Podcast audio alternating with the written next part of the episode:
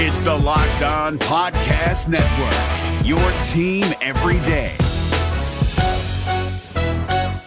Kyle Krabs here, host of Locked On N F L Scouting. Join Joe Marino and me every day as we provide position-by-position analysis of the upcoming N F L Draft. Check out the Locked On N F L Scouting podcast with the Draft Dudes on YouTube or wherever you listen to your favorite podcasts. Who they think they're going to beat them Bengals? It is the Locked On Bengals podcast with your hosts Joe Goodberry and Jake Lisco. Find us on Twitter at Joe Goodberry and at Jake underscore N F L. Please like, subscribe, and share as we try to grow this community and pump out daily Bengals content just for you.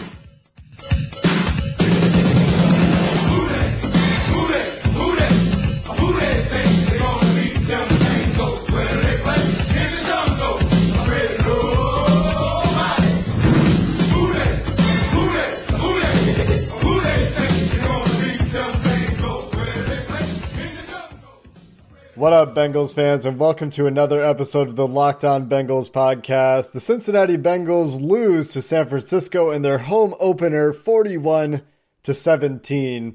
They couldn't stop the run all day, and I said on Twitter, maybe this San Francisco team is just a bad matchup for the Bengals. They have speed, they have a good pass rush, they have a good offensive line. But doesn't that just sound like a good football team, Joe? It does, and the Bengals were no match for a good football team this week, although uh, the 49ers are two and oh, and the Bengals are oh and two. I guess that's what they are, but I feel like the disparity was even wider than that. Uh, nothing the 49ers did gave the Bengals any bit of hope, or any fan watching any bit of hope, that they would slow down, that the Bengals would slow them down, or that they'd get a third down stop at any point in this game. The 49ers only faced nine third downs in the entire game. They had twenty-seven first downs. They weren't even getting to the point where they could get off the field. Your Locked On Bengals lead story today is that the San Francisco 49ers win forty-one to seventeen in Cincinnati, riding a dominant offensive line performance. They won both sides of the trenches, racking up a staggering twelve yards per pass and six point two yards per run, including some garbage time runs toward the end of the game that didn't really go for very much. At one point in the game, when it was still relatively close, the 49ers were averaging seven point five yards per run. And if they can't stop the run, and I thought they'd be able to, they will have no shot at hanging in games. This was a complete dominant performance by the 49ers against the Bengals. I thought the Bengals were completely outmatched, not only in the physical portion of the game, as the 49ers offensive line manhandled the defensive line, pushed them out of the way, opened up running lanes, but then the missed tackles and the inability to keep up with the faster players on the 49ers offense at receiver, at tight end, at running back, the misdirection, the play calling. They got out-schemed, they got outplayed. This was a complete blowout. The Bengals ended up giving up five hundred seventy-two yards of total offense in a performance reminiscent of the Terell Austin performances last year. And like I said, it's all because they couldn't stop the run. The San Francisco starting running back, and Tevin Coleman wasn't playing today because he's out with an injury. Matt Breida had one hundred twenty-one yards on twelve carries, over ten yards per carry. And his long was only thirty-four. It's not like he had an eighty-yard run in there to jack up the average. His backup, Raheem Mostert, thirteen carries for eighty-three yards, six point four yards per carry. Mostert added sixty-eight yards receiving on three catches for a twenty-two-yard average. The 49ers' screen game was great and the run game was great, and Jimmy Garoppolo didn't really have to do anything. He didn't make any spectacular throws. He hit a couple of wide-open receivers for touchdowns, but that's all set up from the play-action game, and San Francisco and Kyle Shanahan ran it to perfection. And Lou Anarumo and the Cincinnati defense didn't have an answer. They couldn't get a pass rush going because it's all play action and successful running games. And in the run game itself, you got guys over pursuing everywhere. And I think the Bengals might have missed more tackles than they made today. Oh, that I could see that for sure. Garoppolo was seventeen of twenty-five, two hundred ninety-seven yards, three touchdowns and an interception to William Jackson. Uh, that put the Bengals in perfect position to get into this game and take control of this game. And the Bengals failed to get any points again. Reminiscent of last week's game in Seattle, you start off on the other team's side of the field and come away with zero points at a crucial point in the game. Yeah, when you get a good takeaway like that and you end up with positive field position, I think they took over around the thirty-yard line. You've got to get some sort of points. And not only did the Bengals not get points, they went backwards on their offensive drive after a holding penalty called back what should have been a first down play. Then Randy Bullock goes out there and misses a fifty-two-yard field goal because Randy Bullock just isn't very good. And Zach Taylor maybe not knowing that his kicker can't kick long field goals yet. I mean, I would assume Zach Taylor knows this by now. Is asking guys to do things that he shouldn't necessarily be asking them to do. And this this includes some other matchups that I noticed too, like asking C J Uzomah to block a defensive end one-on-one. And I'm not sure what happened on that early touchdown to Marquise Goodwin, but it looked like B W. Webb just didn't run with him in man coverage and just lost him in the trash. And it looked like it was man behind him, and he just sat down in a flat not knowing where his man went. Yeah, so there's a lot of, of examples of maybe this team not really fully realizing who they have yet and what they have and where their deficiencies are, because when you look at the run game, again, it was grounded completely. And then, no pun intended there, Joe Mixon, eleven carries for seventeen yards. That's a one point five average. At, at one point, it was less than one. Giovanni Bernard, six carries for six yards. And even Andy Dalton, two carries for two. It was There was nothing there. There's completely, it's not a part of the game. And there was many opportunities in this game where they could have abandoned the run like they did week one. Not saying that that's always a great plan, but when you're going out there and it's second and seven, second and eight, second and ten, and you're committed to running it on that second down for maybe one yard if you're lucky, well, it's putting them in third and long or third and, and medium situations that really the Bengals struggled in all day on offense. They ran the ball nineteen times against forty-two passes and four sacks to go along with it. Dalton wasn't very good today. The running game couldn't get untracked, and the few times they did have a, a couple of positive plays, they were called back for holding, and this is a theme. They had several holding penalties, again, on big plays that could have sustained some drives, could have kept the Bengals in the game. But as soon as the Bengals got behind, 49ers just kept it on the ground the whole game, took it out of Garoppolo's hands. And unlike Seattle last week, where Seattle dared Dalton to beat them, the 49ers tried to bait the Bengals into running. And so they stayed with the running game in some situations where the numbers game dictated, we should be running the ball here, didn't work. A couple bright spots to mention before we wrap up the lead story, and that's Tyler Boyd and John Ross. John Ross popping off a sixty-six-yard touchdown on a really nice route to finish the game, showing off that speed. And Tyler Boyd had ten catches for one twenty-two, should have had a touchdown and probably twenty more yards on top, top of that. Uh, he had a touchdown called back for a holding penalty, as well as Billy Price at left guard just got bulldozed. That's your Locked On Bengals lead story today. The Bengals fall in their home opener to Seattle.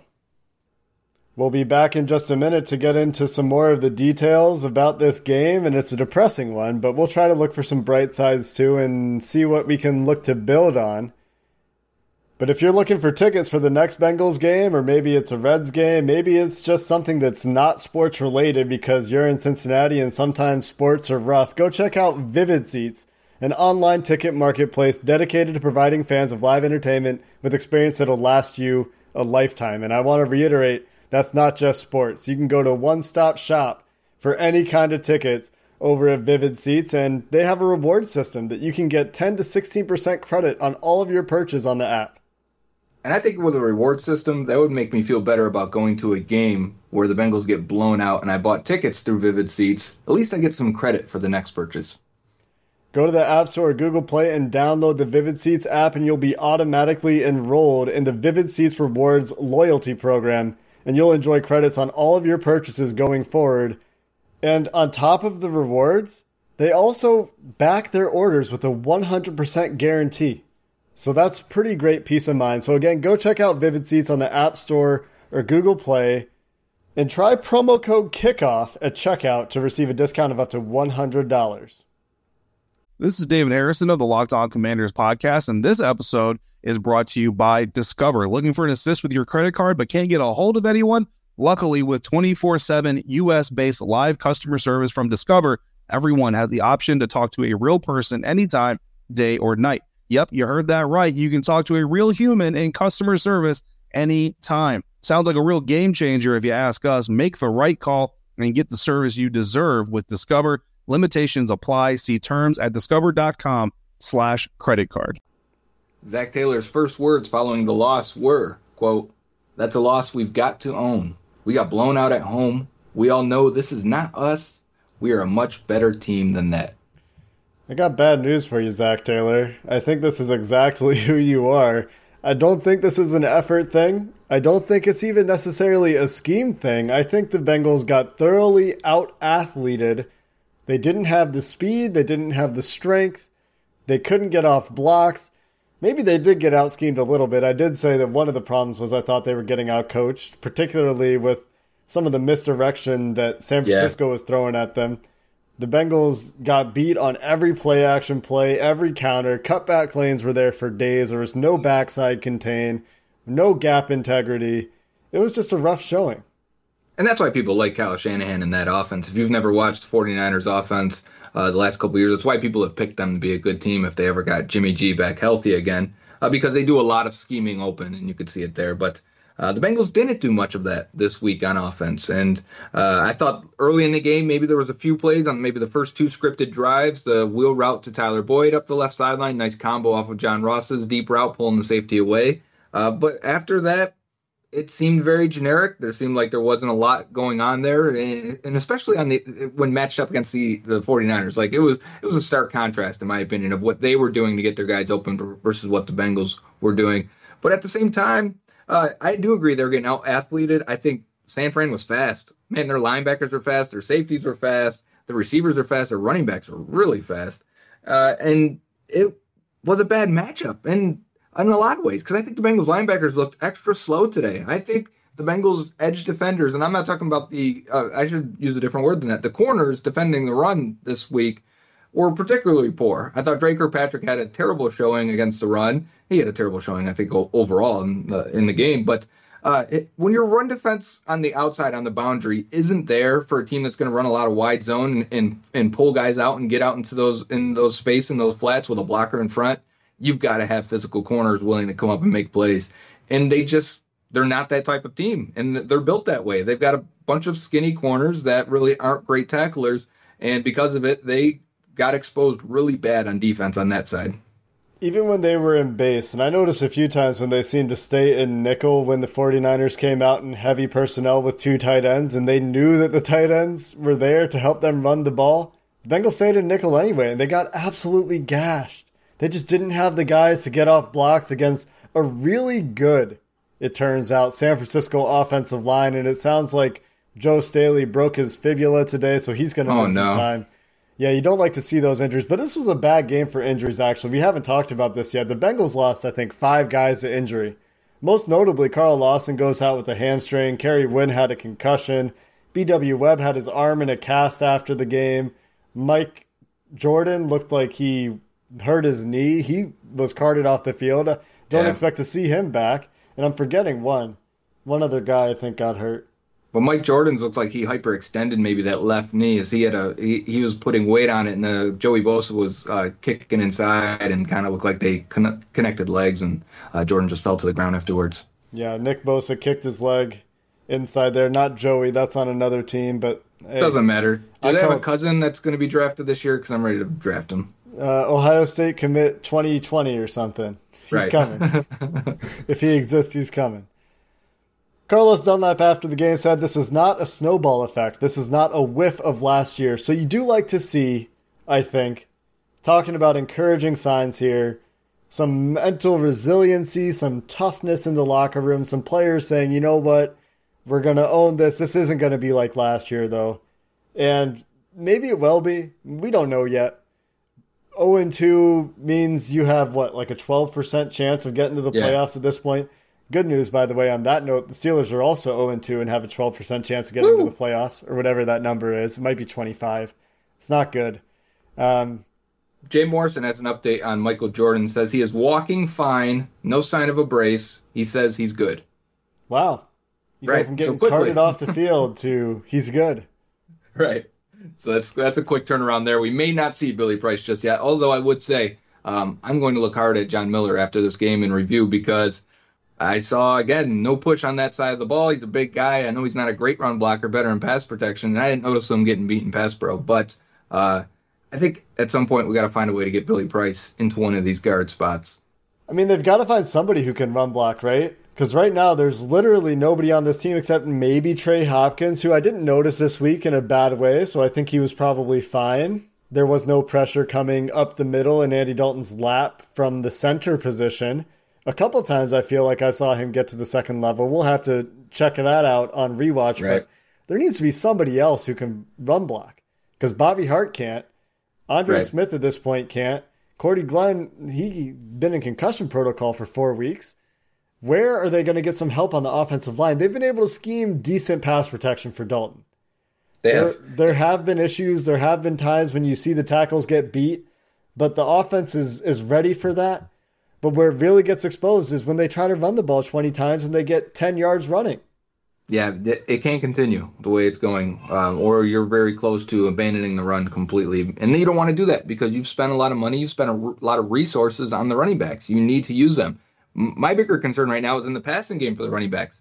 They're, it's non-existent again, and they should be a heavy part of this offense. You look at, besides Ross and Boyd, who had good games by by their standards, by all standards, actually, uh, there's no one else out there. Drew Sample is the next leading receiver with twenty-five yards in garbage time. Alex Erickson's out there really not doing much again. He, he had a couple contested balls that he couldn't pull in. One was low. Uh, and then you look at Damian Willis, one catch, six yards. Auden Tate, one catch, six yards. It's just they're not getting open. They're not the type of guys that are going to get open. These running backs, Joe Mixon, Giovanni Bernard, should be a bigger part of this passing game. If you can't use the running game fully, these screen games and these short passes, passes have to be an extension of the run game. And right now, they're not even getting that. Well, they were in week one, and then sure. this week it just disappeared, and the couple times they tried to go to the running backs, Andy Dalton had another pass batted down, which I am increasingly blaming on the offensive line and not Andy Dalton at this point, to be honest. This is something that I talked about with Trey Hopkins, talked about the difficulty and the skill that it takes to transition from kicking and going backwards in pass protection to tr- converting that into a drive block, getting your hands into somebody and actually taking them to the ground. That's a skill. And the Bengals' pass protection is on its heels so much that I don't think that they're ever going to be in a position with this personnel to actually do that when defensive linemen get their hands into passing lanes, get their hands up. The offensive line isn't getting into them and driving them to the ground. You watch the Philadelphia Eagles, they'll do that multiple times in a game. That's yeah. just a difference in, in skill on the offensive line.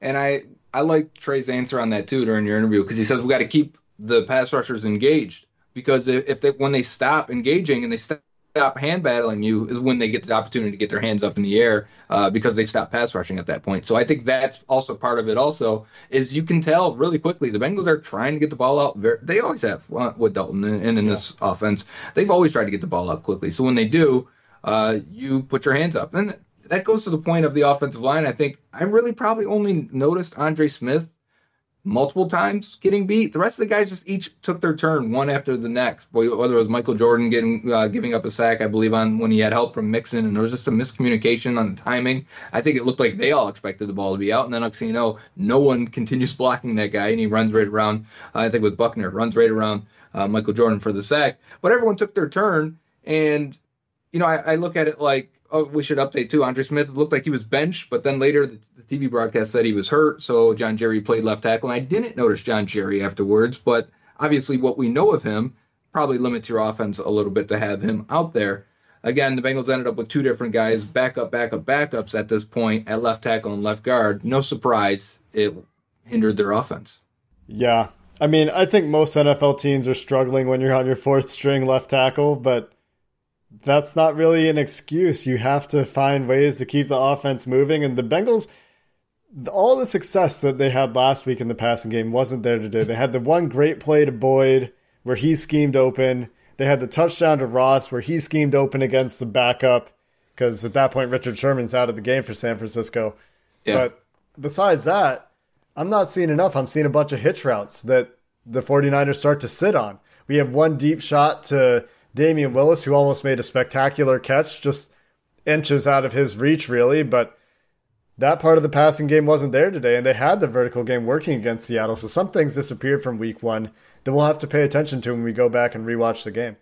And it kind of makes you want to go back to week one and look at it a little more critically. Think of the just before halftime, if if John Ross doesn't catch that pass that should have been intercepted by his safety and go for a fifty-five-yard touchdown, Bengals only score three in the second half. What does the game end up being? thirteen points. And really, what does the passing offense look like without that play in terms of yards and production? You may just come away from that and saying the same thing of there just really is nothing there besides if they're not getting these schemed big plays open or the, or the luck big plays, which I kind of put towards the Ross garbage time one as something that's not replicable, um, or you can't replicate it. Is that right? You know what I'm saying? They, you can't count on that every week. But the Boyd scheme going down the side, I think there's really little to work with here in this passing offense that gets me excited. And it's crazy to say because if you look just stat-wise, Dalton's had a very good start to the year.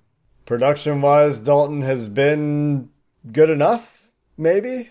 But in terms of actual on-field situational football, not quite there.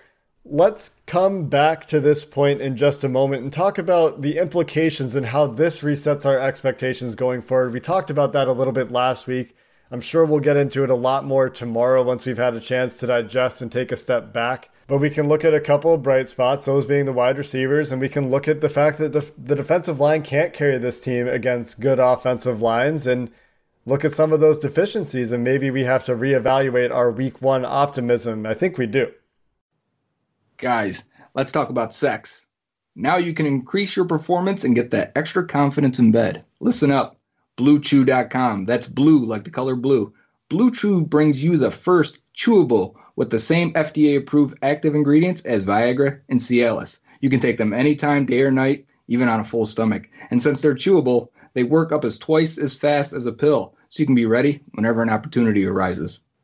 Let me tell you, we get free samples, and if you think George Kittle had a good stiff arm today, you've seen nothing yet. Blue Chew is prescribed online and ships straight to your door in a discreet package. So no in-person doctor visits, no waiting at the pharmacy, the, and best of all, no awkwardness. They're made in the U S A, and since Blue Chew prepares and ships direct, they're cheaper than the pharmacy. Right now, we've got a special deal for our listeners. Visit blue chew dot com and get your first shipment free when you use our special promo code LOCKEDON. Just pay the five dollars shipping. Again, that's B L U E Chew dot com. Promo code locked on to try it free. Blue Chew is the better, cheaper, faster choice, and we thank them for sponsoring the Locked On Bengals podcast. We're driven by the search for better, but when it comes to hiring, the best way to search for a candidate isn't to search at all. Don't search, match with Indeed. ninety-three percent of employers agree Indeed delivers the highest quality matches compared to other job sites, according to a recent Indeed survey. And listeners of this show will get a seventy-five dollars sponsored job credit to get your jobs more visibility at Indeed.com slash podcast. Just go to Indeed.com slash podcast right now and support our show by saying you heard about Indeed on this podcast. Indeed.com slash podcast. Terms and conditions apply. Need to hire? You need Indeed. So our Cincinnati Bengals are oh and two to start the year, and while I think going into the offseason and into the regular season, I think many would have maybe suspected they're oh and two at this point. Uh, after an oh and one start, the fan base was excited for the future, and I think this game may potentially bring everyone back down to earth, but the Bengals also travel to Buffalo next week, where the Bills are two and oh, now their home opener in Buffalo. I think things could get sideways pretty quickly here for this Bengals team. But does, Jake, I think this brings into question, does this really, is this any of this off plan for what we expected? Is, are we more, it's not wins and losses, right? We're more interested in, in the how and the why rather than the final outcome. So, I, you know, there's still some to be dissected here. It's, this feels like a big experiment or, or uh, a litmus test to what we feel we have at quarterback, at head coach, and some of the major pieces on this team. Well, and I really wonder now because today's game felt a lot like last year. They got blown out on both sides of the ball. Andy Dalton didn't look like he could do anything to make this team better. He's fine within the system. And if you want to say I'm bashing on Dalton for this, I'll disagree with you. I'm just saying he doesn't look like the guy that's going to elevate the team. He's not that top six quarterback that you need when you have holes on other parts of your team. Like Aaron Rodgers, maybe. You know, Aaron Rodgers' prime had similar teams, right? Where right, the offensive yeah. line is shaky. The defense isn't going to do it every week, and he needed to put the team on his shoulders and make it happen. That's yeah. obviously not Andy Dalton. So you need to make sure that these other pieces around him are good, and there's just all these holes. They have linebackers that are too slow. The defensive line can't carry them. The secondary isn't quite as good as we thought it would be, and now B W. Webb's hurt, so that means we get at least three weeks of Tony McRae before Darquez Denard is eligible to come off the P U P. There are just a lot of holes piling up, it feels like, and I wonder, can we coach any of these guys up, or is this just going to be more of the same? Right, because that was the question, right, coming in. Um, there's two ways to cover up holes. There's, there's a lot of ways, but the, the prevalent ways to cover up your major areas of weakness on a good team are through coaching, scheming, you know, hiding those holes, accentuating your strengths and trying to hide your weaknesses, and having a, a freakishly good quarterback that makes, you know, tips the scales, balances everything out in your favor. Um, I, I, the hope is that we have a coach that can do that. We didn't see that this week. We didn't see that today. I thought after week one, we thought, okay, maybe Taylor can scheme some of these issues away, or he's not going to force the run when it's not there. Or on defense, Lou Anarumo week one versus Lou Anarumo week two are completely the opposite sides of the coin, where we thought, okay, maybe Anarumo can scheme this defense into getting uh, better coverage back there, there to allow this defensive line to take over. Whereas in this game, I think once San Fran had the lead, defensive line's gone, and that is what we've seen in the past, where if other teams can lean on the run and stay on the run, it's going to kill this defensive line and kill the pass rush pretty quickly, and we definitely saw that. And we don't have – the Bengals don't have an offense to come from behind or to win a shootout, in my opinion, because they don't have the offensive line. So the drop-back passing game is really limited at that point. Uh, I think without A J. Green, and I know the two receivers are good, but really they're not getting anything out of tight end. Even go back to week one, it was scheme stuff for tight end screens and, and, and the such. Uh, that third receiver right now is non-existent for them, so you might as well be going out there with ten offensive players. Uh, I think it's really hard to, unless you're scheming these guys open constantly. And it's that's when we talk about this, this isn't something you can do sixty out of sixty plays. Hopefully the 49ers almost did out of other out of other plays, right? Well, hopefully we're looking for thirty plays or so, half of them, where you feel like your scheme is going to get you in position to make these guys look good and get them get them uh, going in the right direction. The other ones, you need these guys to win one-on-one battles and be better athletes and better football players than the guy across from them. And I think we saw today uh, that we are the Bengals are still weak in too many places. And I think penalties were an issue too. Week one, they were very good. They were very disciplined, correct, didn't have penalties pile up. Today they had seven for sixty yards, but they came at very bad times. Almost all of those erased big plays and were holding penalties.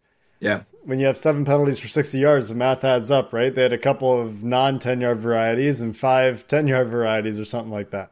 And how many resulted in them ending up with, I tweeted I, probably five times today, third and twelve, third and fifteen, yeah, third and sixteen, third and nineteen. You are not going to convert, I don't care who the quarterback is at that point. You may convert one, you may, and they probably did convert one, but you're not going to do that at a consistent basis. You need to win on first down, and then the Bengals were forcing a run on second down for a lot of these.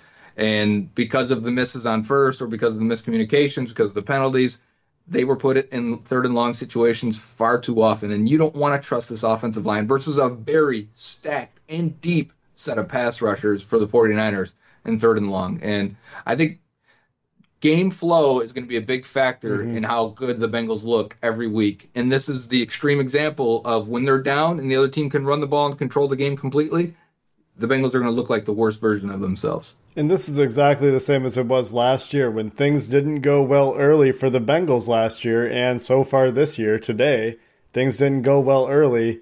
They get behind. They can't run the ball. The other team can run the ball. And then you're just drop back passing and the play action game gets taken away. And they need the play action game to be working. And for the play action game to work, really, they need to be within at least two scores. Right. And this is, like like we said early in the podcast, this is just a straight-up blowout. So this game was over going into the fourth quarter, but, man, you just... I wasn't expecting it, right? Like, I, I had the Bengals winning this game. I thought it was going to be a close game either way. I thought these teams were pretty similar on paper, but the 49ers' offensive line is great, and that was a huge difference maker. It was a big factor because the Bengals' strength of their entire team is probably their D-line.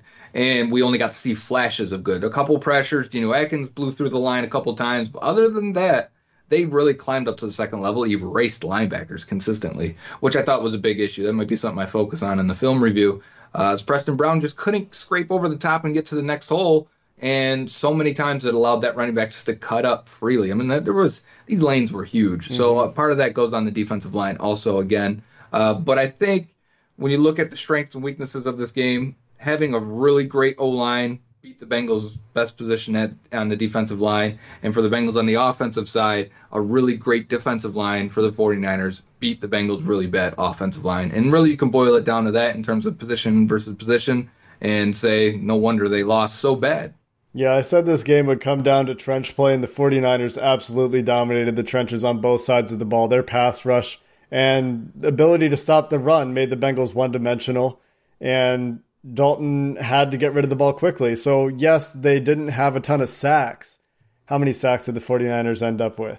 Five, they had four sacks for twenty yards in the end. One mm-hmm. of those was the ball Dalton should have thrown away. He ends up taking a little bit of a loss on the play after he's scrambling. Yeah, that's right. But I remember that. That still affects the passing game, right? They're they're getting out of those deep downfield shots. They're throwing a lot of balls underneath. They're getting rid of the ball very quickly. And they're just a one-dimensional team at that point. And the 49ers successfully got the Bengals into that position, really dictated the game on both sides of the ball. And this is the result. Next week, the Bengals head to Buffalo. Buffalo's two and oh, coming off two road games. Well, technically road games. They were both in New York. They played the Jets and then the Giants, which wow. is weird to start two away games in the same stadium. And I, actually, technically, they play in New Jersey, so it was not uh, New York games. Just just a little bit outside of the state. Similar to San Francisco, starts two and oh on the road on the East Coast. This is yeah. a big issue for the 49ers coming into the game. They couldn't win on the East Coast under Shanahan, and now they've done it two games in a row, winning forty-one to seventeen in Cincinnati in a game that I thought the Bengals would win in a close one. Turns out to just be a blowout. We'll be back tomorrow after we've had some time to digest and think about this further. One question that might be on your mind is, should the Bengals trade A J. Green? Maybe we'll have an answer for you tomorrow on that question. Until then, Bengals fans, have a good one. Is your team eliminated from the playoffs and in need of reinforcements? Maybe it's time for a rebuild, or maybe they're just a player or two away from taking home the Lombardi Trophy. Either way, join Keith Sanchez and Damian Parson for Mock Draft Monday on the Locked On N F L Draft Podcast.